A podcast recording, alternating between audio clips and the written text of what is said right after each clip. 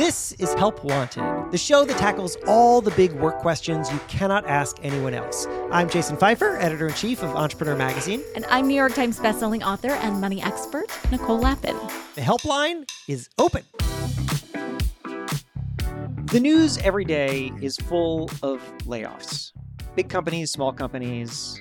And if you are not impacted by this, it can seem like a scary but also faceless thing that's happening somewhere in the world. And if you are, then it can feel so isolating that maybe you don't really even know what your next move is. Today, we are joined by someone who was kind enough to talk to us days after, I think, learning that he was being laid off. And we're going to talk about what that's been like, what he's done in past times of layoffs, and also, in this case, the very real and substantial impact that layoffs have because our guest is a member of the media whose departure leaves a pretty big hole. So here we go. Jonathan, welcome to Help Wanted. Glad to be here. So, Jonathan, why don't you explain who you are? I am the Washington correspondent for New Jersey Advance Media, which publishes NJ.com and several papers in New Jersey, including the Star Ledger. Uh, we also have a paper in Eastern Pennsylvania in the Lehigh Valley, the uh, Express Times. Now, I've been a DC uh, correspondent for 35 years, the last eight at the NJAM. And you are or were the last standing DC correspondent in New Jersey media. Is that correct? Yes. Uh, when I started the job like eight years ago, there were four of us. Uh, and then one was the Bergen Record, which was bought by Gannett. Another one was Gannett, and they eliminated their regionals. And many years earlier, the Associated Press used to have a uh, person in Washington to cover New Jersey for local papers in Jersey. And then it was just you, which is crazy that it was just you. And when did you learn that your position was being eliminated? Monday morning, I got a, a, text or an email while I was on the uh, metro coming down for a couple of big big interviews for stories I was working on, and I got an email saying, "Can you make this meeting and a Zoom meeting or Microsoft Teams we use?" And I said, "I'm on the metro. I can't make it."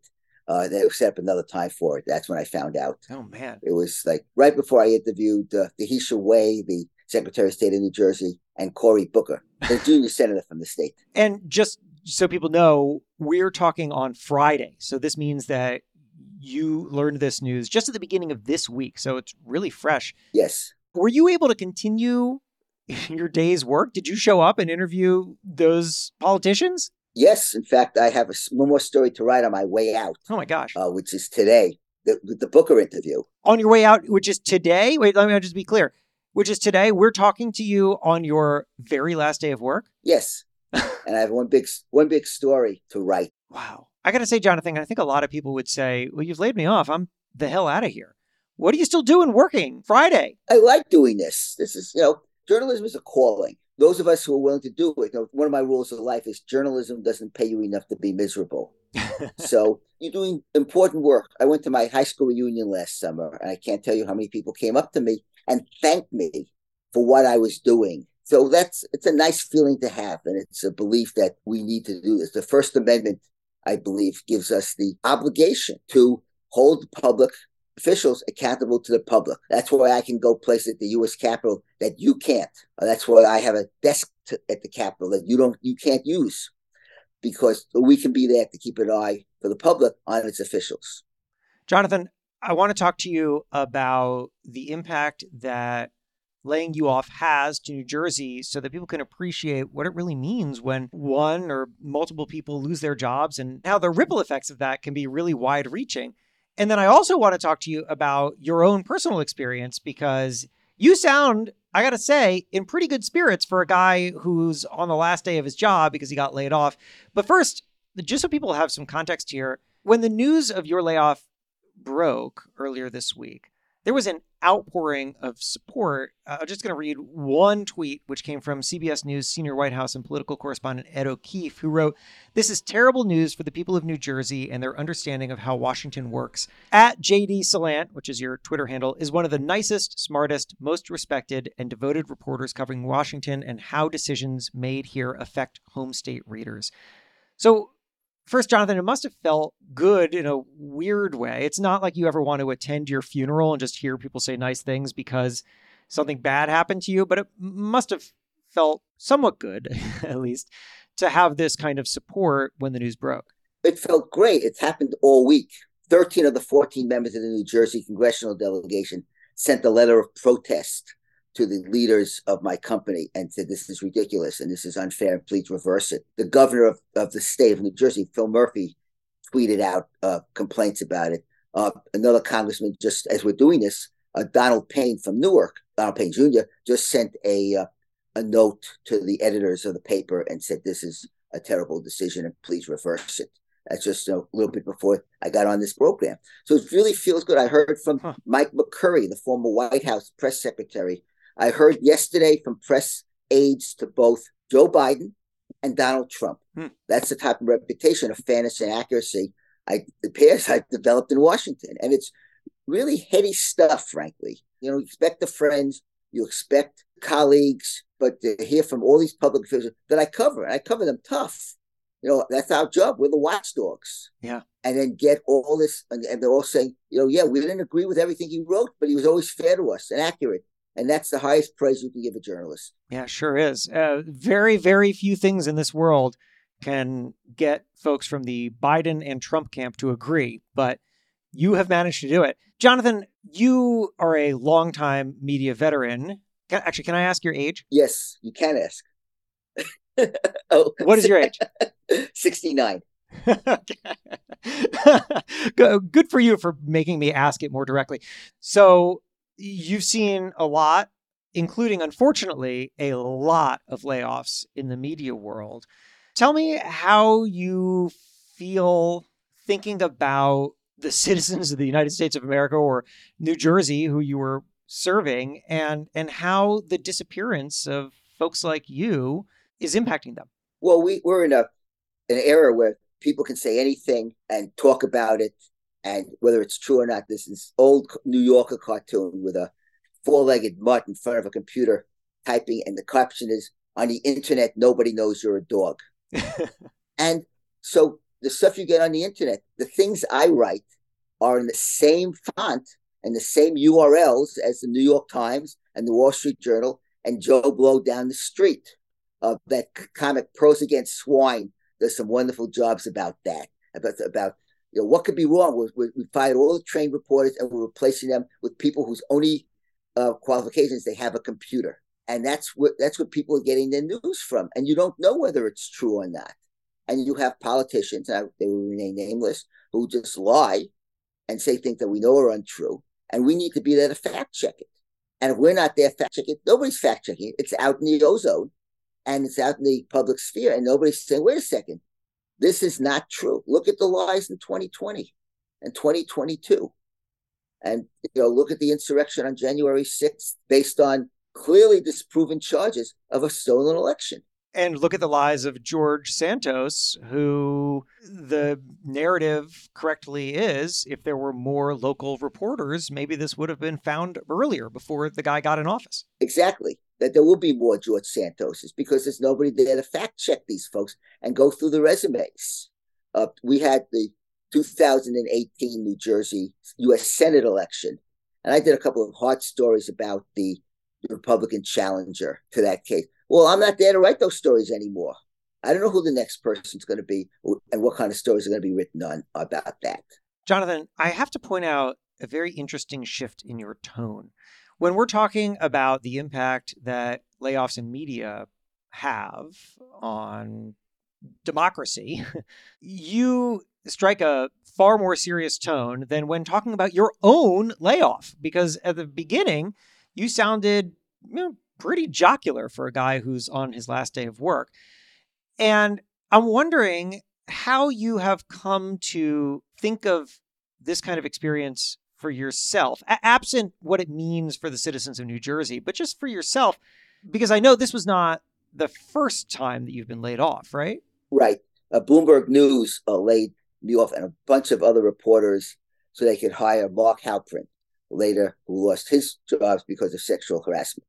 Yeah. And when I got laid off the first time, my father in law calls my wife and says, What's he going to do next? And my wife says, You know, he could go into public relations and double or triple his salary. Yeah, which which just so people understand is a pretty typical course of action for people after being in media. They go into PR and they get more money. So and fewer hours. And my wife says, but he's not going to do that. And my father-in-law says, "Oh, you married one of them, didn't you?" and, and, you are uh, still holding firm on that. You're not putting out feelers to PR firms. Nope. I actually turned down two PR jobs already. No, this week? Yes, this week. Did they pay much better? I don't know. I didn't ask. I wasn't interested. So tell me, Jonathan, how you think about what you're going to do next and how you're going to do it. And the reason I'm asking that is not just about you, but you as someone who has had a long career with plenty of ups and downs because you've been in the media industry, which has been hemorrhaging money for a long time. You know, people get laid off and they don't know what they're going to do next and they start to have some real soul searching and they panic and you sound pretty calm and also very very focused on the mission of your work. And i wonder if maybe having such a clear understanding of what you're good at and just a deep belief in it is the thing that's maybe the moat around you right now so that you're not feeling panic unless you are and you're just not displaying it. No be perfectly honest it's the one advantage of being as old as i am. Mm. i don't have to worry about health care i'm on medicare. I don't have to worry about where my next job is coming from. I'm just a year away from maximum social security. So i financially i'm going to be okay. Mm. and it makes a big difference uh, the people who are 50 years old and being laid off and need health care for 15 years. And there's no jobs in journalism for those people. They don't they want to hire a 30 year old. Yeah. And that's a big difference. That lets me relax. Stick around. Help Wanted will be right back. Nicole, have you ever thought about the one that got away? Jason, I am happily in a relationship. You know that.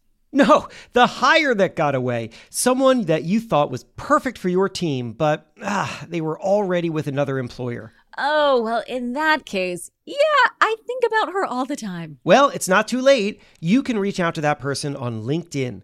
LinkedIn Jobs helps you hire professionals that you can't find anywhere else, even people who aren't actively searching for a new job but might be open to the perfect role.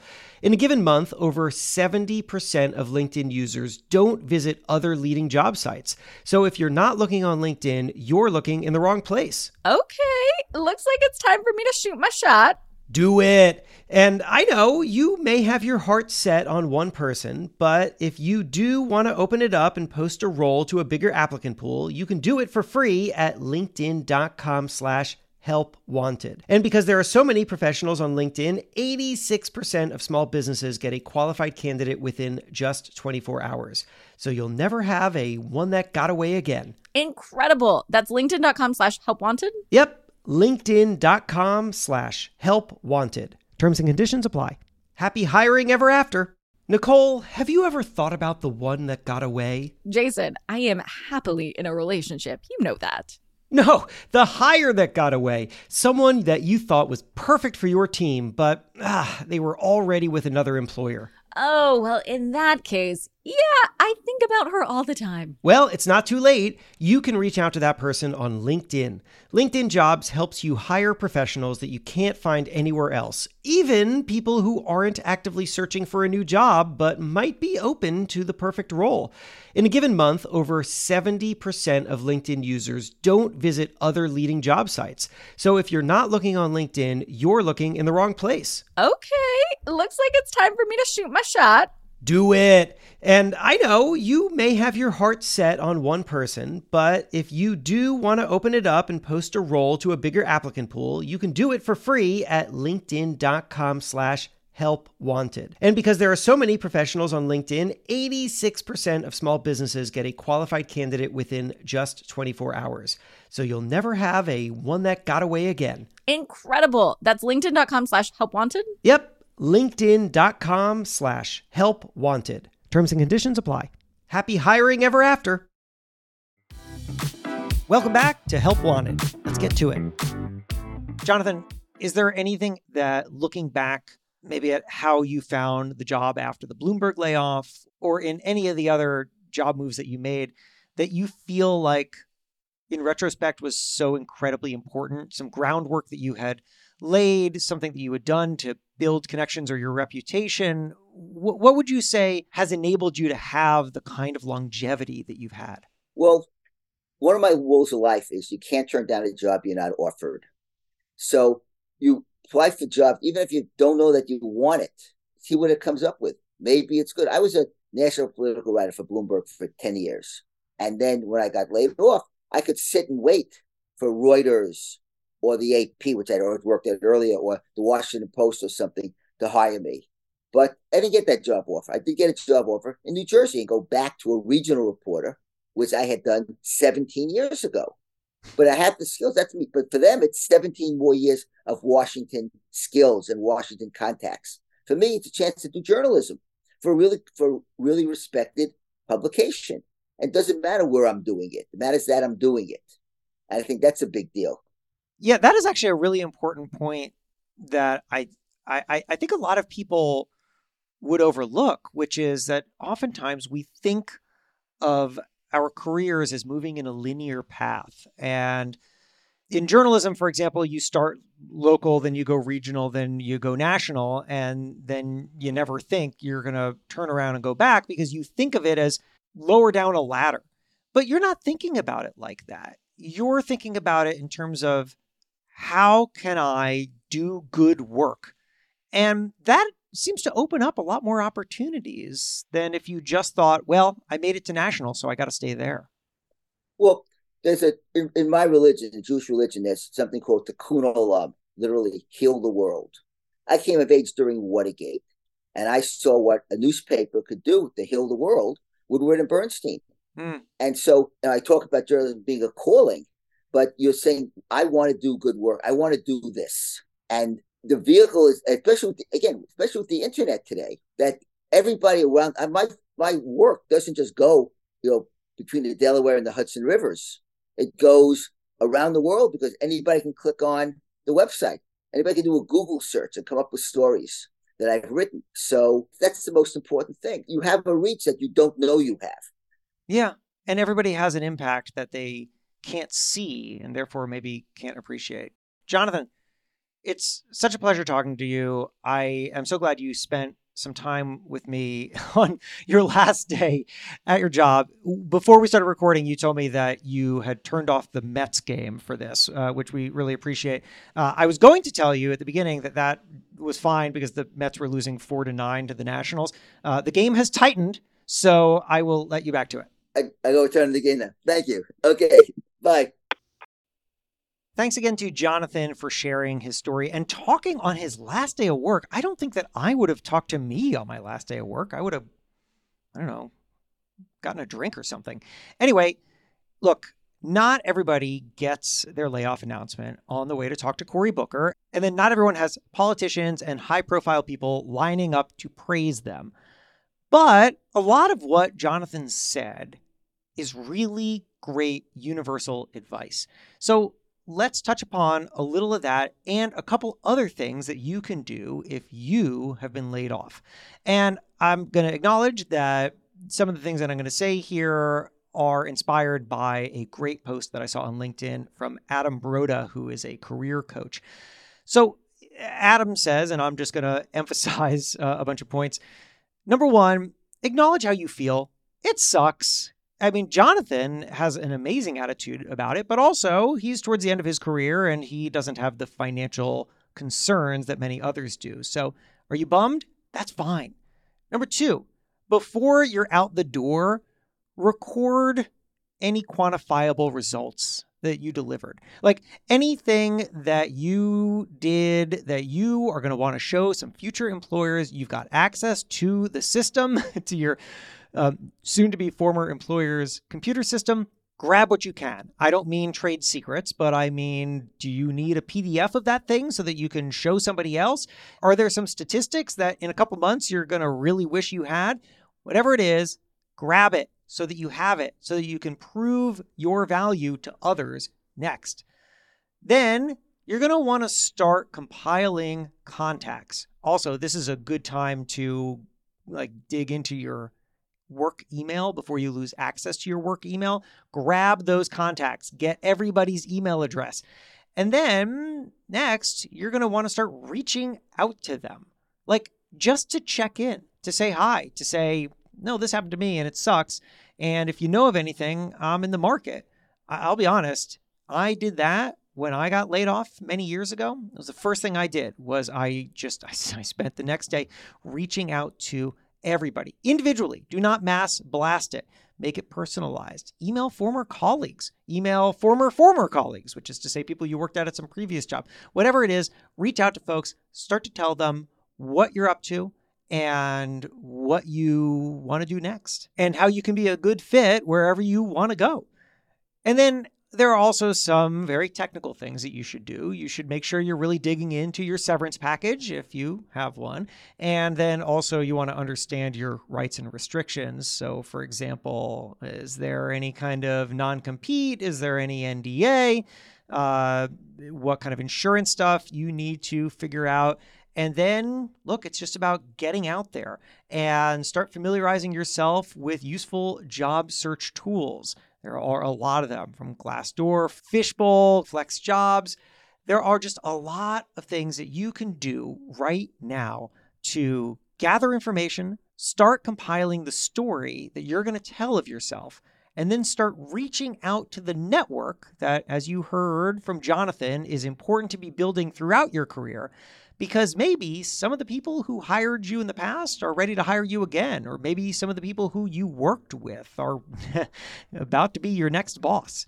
Whatever the case, there are things that you can do. And so you are now go do them.